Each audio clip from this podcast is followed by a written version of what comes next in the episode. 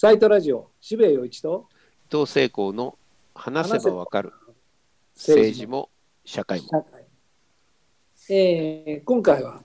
東京都立大学教授で国際政治学者の拓磨佳代さんに来ていただきます。うんはい、えーとまあ、感染症について前回もお話をいただきましたけれども、うん、あの人類と病という非常にその感染症と国際政治っていうのは完全に一体化していてでそのつながりというのはどんどんどんどん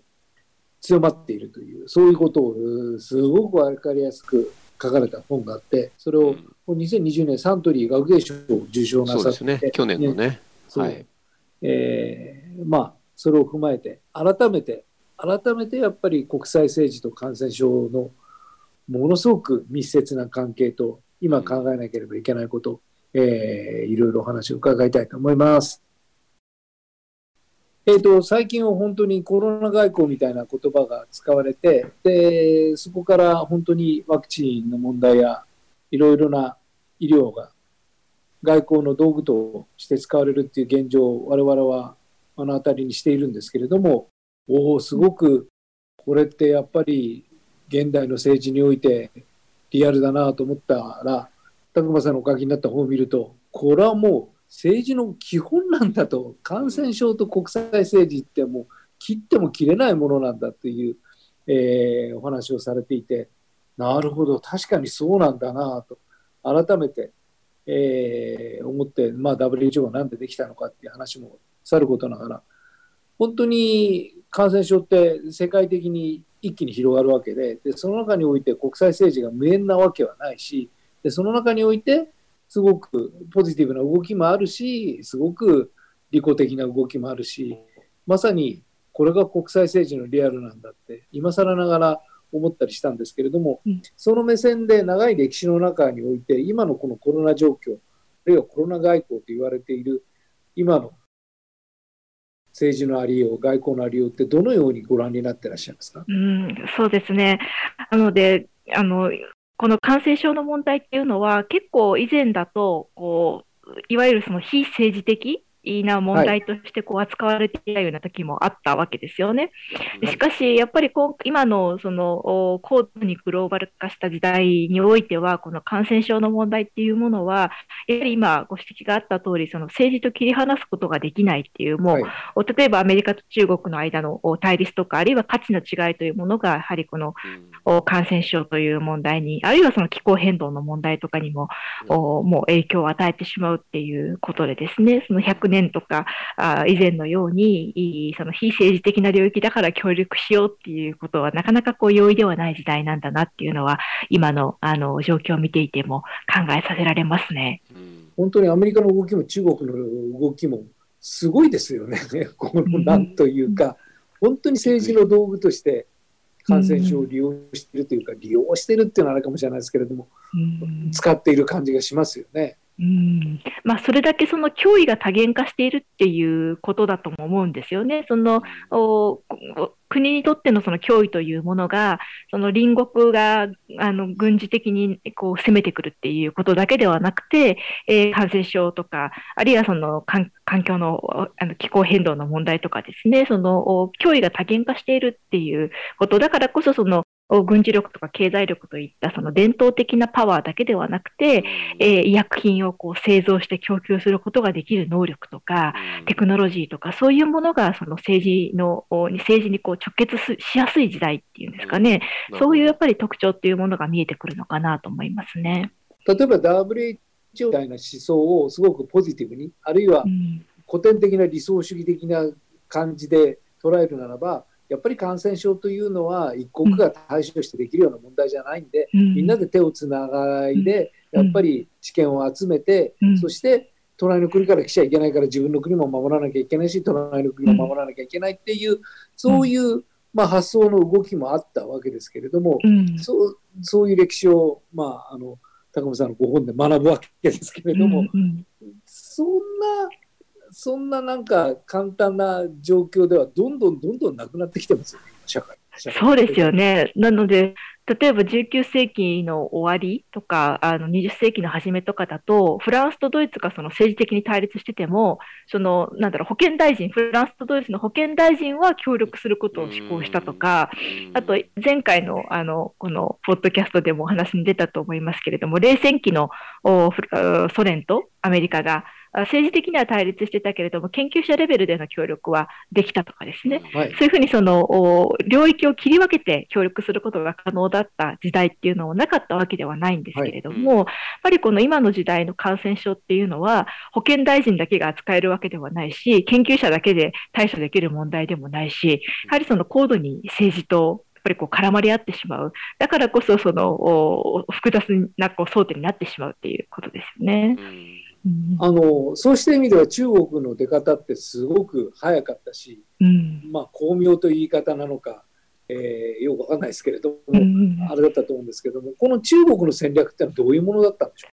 えっと、コロナに対してっていうことですかね。はい、まあ、その国内、まあ、実際の状況、私行ったことないので分かりませんけれども、一応、まあ、他の国よりも、その波が、ピークがやはり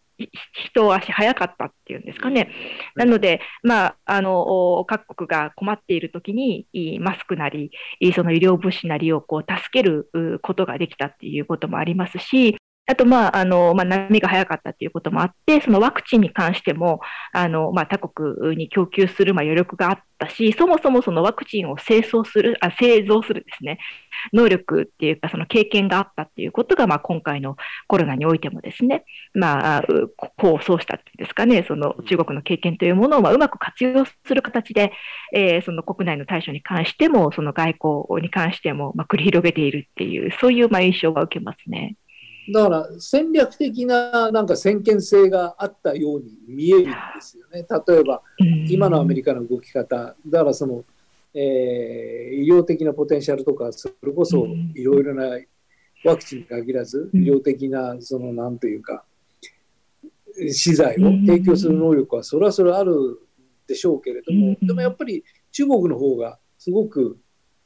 なんというか戦略性が高かったような印象があるんですけど、うん、そんなことはないんですか、うん、でもまあやっぱりコロナの前から中国がそのあるいは例えばその一帯一路の構想の中で、えー、まあ本当にその厳密な意味での経済だけ、えに力を入れてたかっていうそうではなくて、うん、まあ、先ほど申し上げた通りその脅威が多元化している中でその保健分野の中国の安い医薬品をその一帯一路の国々にこう提供するとかですね。あるいはその中国のまああの最新の技術を各国、その一帯一路の中で活用するとか、そういうところはやはりこう、なんかな、こう新しい時代に合った戦略っていうものを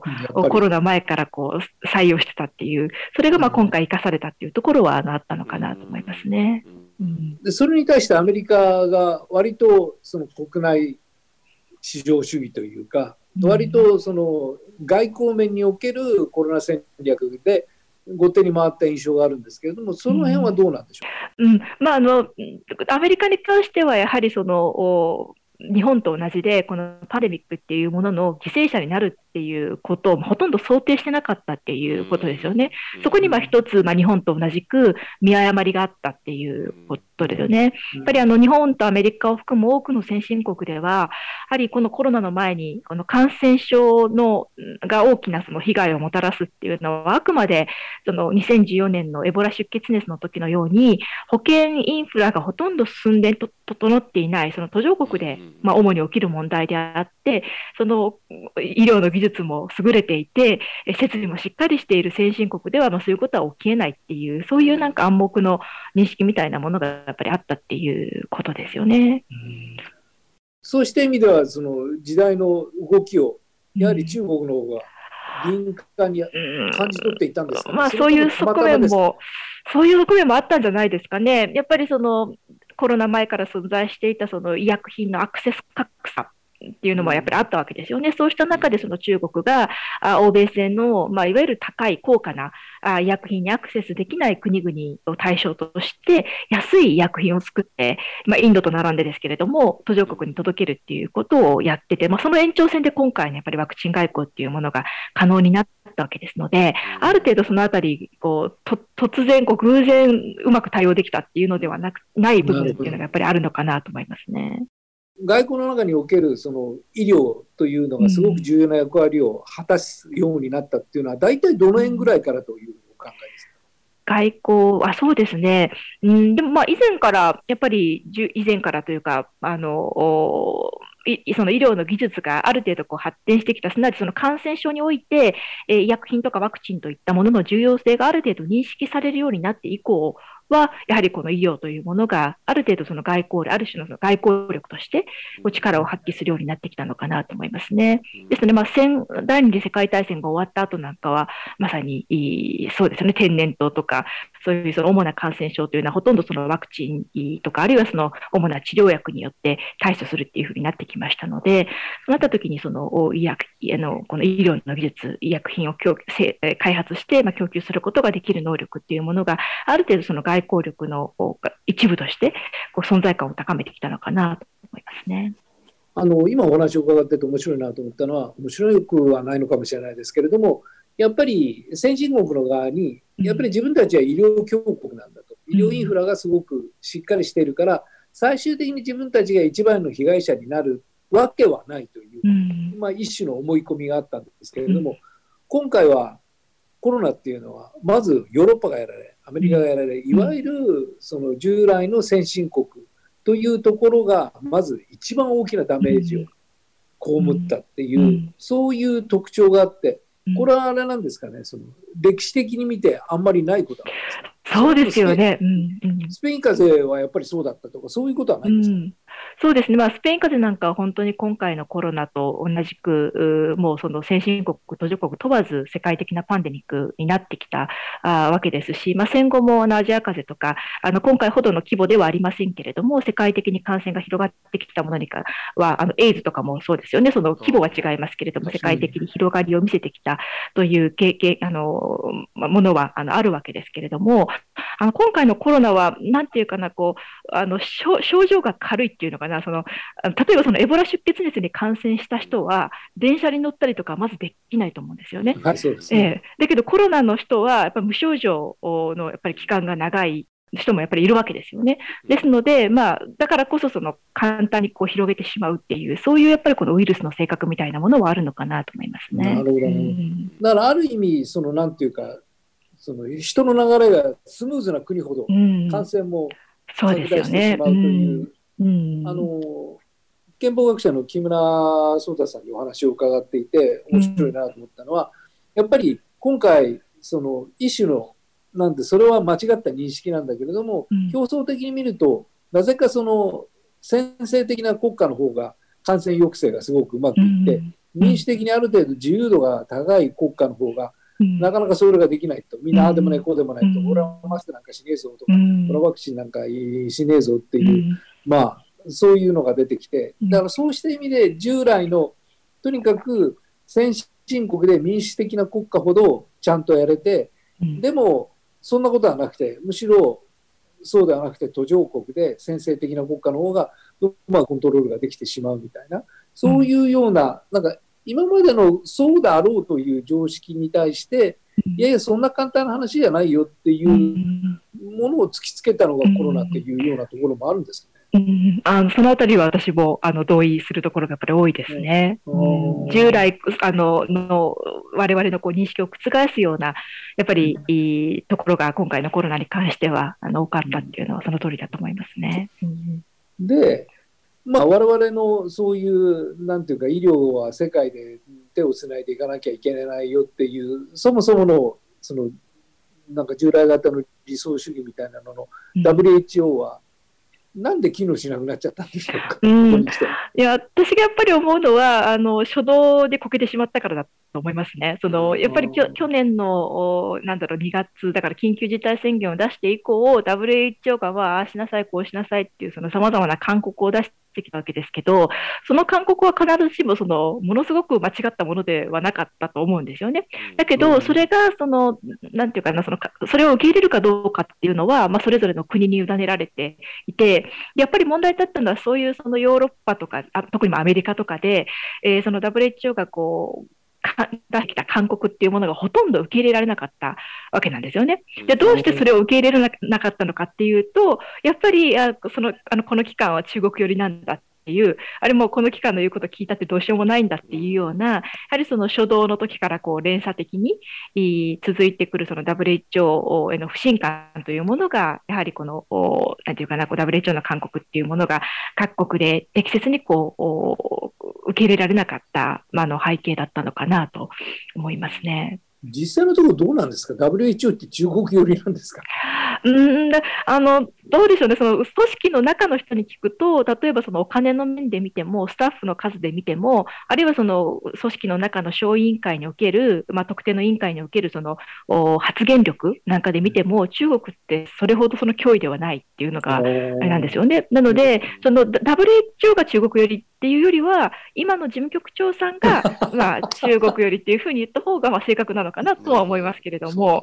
そんなこと言っていいんですか？いや、わかりませんけれども、いや、だから WHO 自体がっていうのは、ちょっとこう、あの中のやっぱり、あの状況を見ると、必ずしもすごく影響力があるってわけではなくて、それだったらやはりそのアメリカとか、あのやっぱりドイツとかフランスとかの方が全然こう影響力があるっていうか、発言力があるっていうのがまあ現実的だと思いますので。あの、タクさんにお聞きするようなことではないのかもしれない。うん、でもなんであの人は辞めないんですか、うん まあ、知らないですよね。一応その国際機関なので、やっぱり加盟国のその意向がすべてなんですよね。で、一応まあアメリカはそのリーダーシップを去年からなかなかなか発揮できない状態であって、で、実質的にその WHO のその、なんていうかな、動きを引っ張ってるのが、フランスとかドイツといった、まあ、いわゆるそのヨーロッパの自由民主主義国、ミドルパワーと言われる国々なんですよね。で、その国々も、まあ、いろいろ、いろいろその文句はあるけれども、とにかくまあ今、今のその体制を大きく変えるのはなかなか難しいよねっていうことで、まあ、とにかく任期が切れるまでは、まあ、あの、今の体制をっていう変えることでこう支えていこうみたいな、そういうところにこう落ち着いてる。だから、まあ今、彼がっていうことですよね。現状のままだということですよね。でもまあ一応来年、うん、来年任期切れるんですけど。来年なんだ。そうなんです。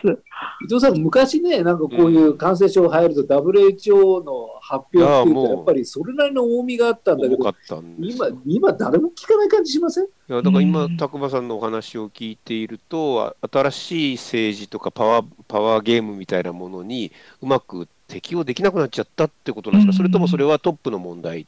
が適応しなさっていうのは？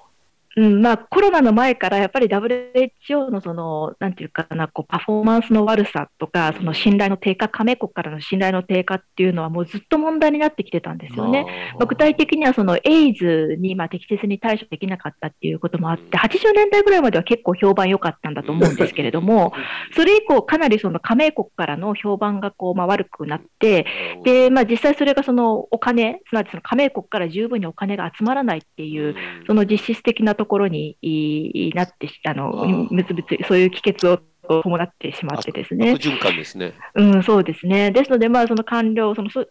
務局長がっていうこともありますし、その組織自体が、やはり非常にその官僚主義的で、まあ、柔軟性がないっていう、そういうまあ指摘もあってですね。ですので、まあ、その組織自体がやっぱり変わる努力をしないと、やっぱり、あの、なんていうかな、国際的な信頼があって初めて、その組織として有効に機能し得るところはあると思いますので、まあ、一番早いのはやっぱりその、あのトップをですね、こう、まあ、あの、変えて、その 信頼をこう回復するっていうことも一つやっぱり、あの、あり得るのかなと思うんですよね。イメージ戦略としてね、うん、ありますまあ、そ実質ともにでしょうけどね。そう。でまだ WHO が機能しないと、まさに各国のその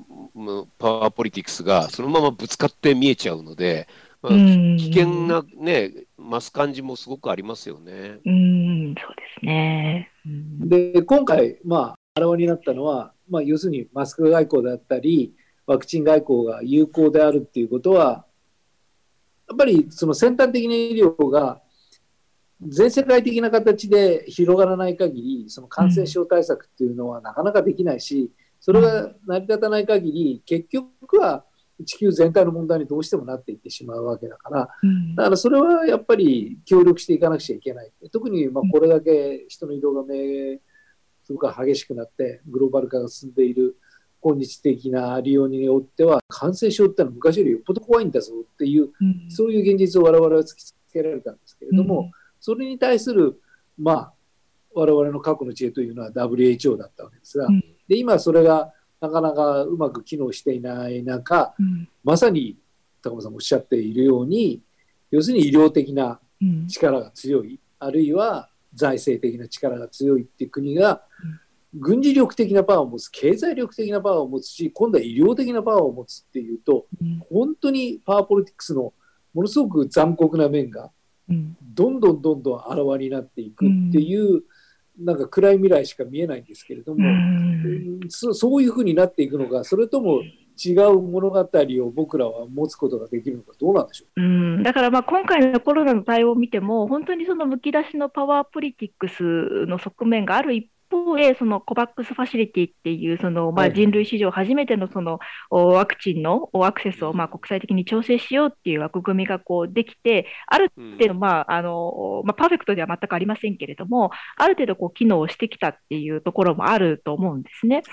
なので、まあ、その今後、そのどっちのその方向、すなわちパワーポリティクスだけに染まっていくのか、それともまあそういうものもある程度こう機能させていけるのかっていうのは、本当にその加盟国のお意向次第だと思いますね。で、実際そういうその、なんていうかな、問題が生じる根源としては、先ほどご指摘があった通り、まあ、マスクに関してはある程度こう、それぞれの国で、ある程度こう、今回のことを教訓として自自給自足できるう体制っていうものがまあ見直されたのかなと思うんですけれども、ワクチンとか医薬品っていうのはやっぱり高度な技術が必要なわけですよね。うんですので、その全ての国って作れるわけではなくて、まあ、日本も今回、そのワクチン作れなかったわけですし、やっぱりと、そうん特定のやっぱり国にその能力、生産の能力、開発と生産の能力っていうものがやっぱり集中しているっていうことですよね。それをまあその国のレベルで、えーまあ少しずつ変えていく必要もあると思いますし、まあ、それによってそのまあ中国に頼らなくてもいい、ロシアに頼らなくてもいいような状況を作っていくということで、ある程度変えられるところもあると思いますし、まあ、あの、なんていうかな、そういうコバックスのような枠組みをある程度こう常設化していくっていう努力によっても、ある程度こう状況を変えることはできると思いますし、それやっぱりもう加盟国のそのお努力次第なのかなと思いますね。それはつまりうん。に、日本の努力次第と言ってもいいわけですよね、我々からすれば。まあそうですね、うん、日本もまあ今、自分のことで精一杯ですけれども、そうですよね。やっぱり例えばそのアフリカとかあのアジアとかの国々に対して、えーそのお中国とかにこう特定の国に依存しなくてもいいように、うん。まあ、何何らかのその支援を行うっていうこともそのまあ未来を変えていく、まあ、一つのオプションになるのかなと思いますね。うん。どうですかね、だから例えばこれだけグローバル化が進んでいくっていう、そういうこの世界の動きの中で、うん。まあ、こんなざっくりした質問してもあれなんですけども、うん悪い台本といい台本とちがリアルなんだ、今話聞いてると、なんか悪い台本ばっかりが頭に浮かんで、なんか嫌だなみたいな感じがするんですけどね。うん。うん、そうですね。まあ、そのわ悪い台本っていうのは、その、おまあ、中国とかインドのような国々がますます台頭していくっていう。そうですね、だからまあ、うん。要するにリアルな、えー医療的な先端技術と、それからうん。財政力と、そういうものを持った国のう、ん。すごく、まあ、巨大なパワーうんが、どんどんどん世界を支配していくことに、うん。どんどんなっていくんじゃないかみたいな。うん。うん。だから現状は、そのまあ、今、本当に今の時点で言うと、うん、なんだろう、例えばアフリカとかあーでも、おその今回のことをきっかけとして、その地域内でのワクチン製造能力を見直そうっていう動きがあるんですよね。しかし、アメリカとかヨーロッパ、まあ、日本もそうですけれども、今もう本当に自国のことで精一杯で、あその他国への支援っていうところまで十分が手ま十分に手が回ってないわけですよね。うんでそうした中で中国は、やっぱりその国内にある、国内で作ったワクチンを供給するだけではなくて、その現地でその製造する、例えば工場を作って、そこでこうワクチンの、例えばエジプトでワクチンの製造工場を作って、それをその域内に届ける拠点にすることの支援までやってるんですよね。ですので、えーなので、まあ、そういう動きがもしそのどんどん進んでいって、で、まあ、アメリカとかヨーロッパとかの支援っていうものが、あそれに見合ったものにならなくなったとすれば、多分、その中国のに依存する。で、それを通じて、まあ、影響力を拡大していくっていうことは、まあ、あり得るのかなと思いますね。他方で、まあ、このなんていうかな、危うさっていうのかな、こういうことが積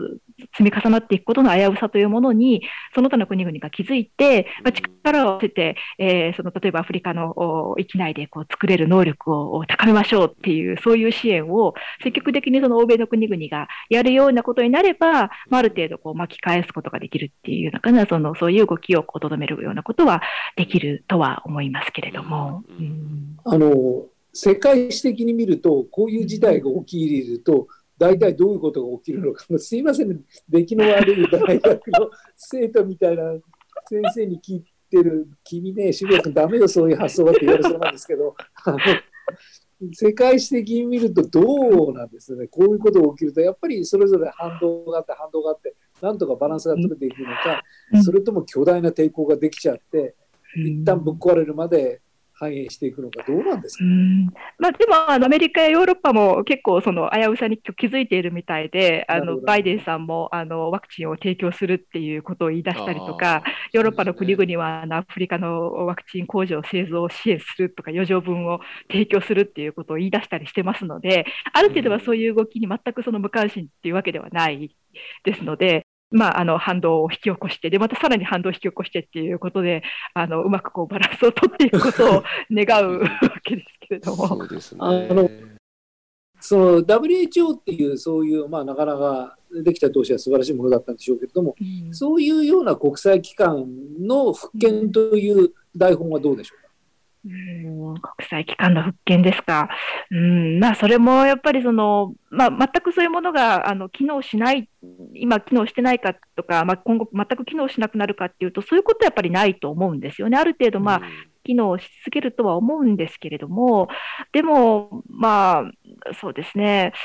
うんまあ、それもやっぱりその加盟国次第ですよね。まあ、今回もその、ね、おまあ、あの強制力がないことを補う目的で、新しいそのパンデミック条約っていうものを作ろうっていう提案自体は出てきたんですけど、でもその肝心のその強制力を持たせるかどうかっていうところに関しては、提案している国もやっぱりこうすごく慎重な姿勢を示していて、結局その新しい制度を提案してもあんまりその今と変わらないよねっていうようなあの状況なんですよね。なので、まあ、国の側もやっぱりその組織に、まあ、多くを期待してないっていうか、そういうまあ姿勢も伺えますので、うんまあ、なかなかこう国際機関にとってはこう厳しい時代に突入するのかなと思いますね。だからこそやっぱり国際機関の側のやっぱりこう独自のこうアイデアとか、あのまあ、信頼を獲得するようなあの動きとかですね、そういうまあ自発的なあの動きっていうものがやっぱりこう必要なのかなと思いますね。存在していればいいんだっていうような時代はもう終わったと思いますね。そうですね。本当そういう感じがしますね。うん、あのその中で日本の役割というか、日本の役割以前なのかもしれないですけど、今の日本の状況って。うん、今の日本が、例えば、その、ワクチンを輸入するしかしょうがなかったわけで、自分たちで作れなかったんで、でもそれを、まあ、それも後手に回ったり、いろんなことが、それこそ、えー、外から入るのを止めたりとか、いろいろな外交的な手段を取れるはずだったんだけれども、なんか、あんまりみんなうまくやっていないっていう感じがあるんですけれども、例えば日本における感染症外交、あるいはコロナ外交というのをチェックすると、どんな感じなんでしょうね、うん。うん。まあ、そもそもそのワクチン外交なんて展開できる状況ではなかったっていう、いやまあそうですけれども、ですので、まあ、私が思うのは、やっぱりこの感染症の対策って、今今ももうあの今まで議論に出てきた通り、その何か一つの手段にもう頼れない時代だと思うんですね、その待ってれば国際機関がワクチンを回してくれるとか、そういう考えはもはやもう通用しない時代であって、ですので、まあ、あの、一番やっぱり根源的なところとしては、国内である程度、その危機に備えて、その自給自足できるような、その必要なものを自給自足できるような、あの、体制を見直すという必要もあると思いますし、で、まあ、そのグローバルなレベルに関してもですね、あの、WHO の改革とか、そういうその COVAX のような枠組みのこう強化とかですね、そういうまあグローバルな協力の枠組みも、決して100%完璧にはなり得ないわけですけれども、なるべくその良いものにしていく外交的な努力っていうものも必要だと思いますね。なので、まあ、複数のレベルで、こう、なんていうかな、こう、保険をかけておくっていうんですかね、そのグローバルなレベルも補強していくし、まあ、最悪、どこか、どこも、どこも助けてくれなくても、自国である程度何か対処できるようなですね、やっぱり枠組みっていうものを唱えて、備えておく必要もあると思いますし、まあ、そういうその複数のレベルでこう備えを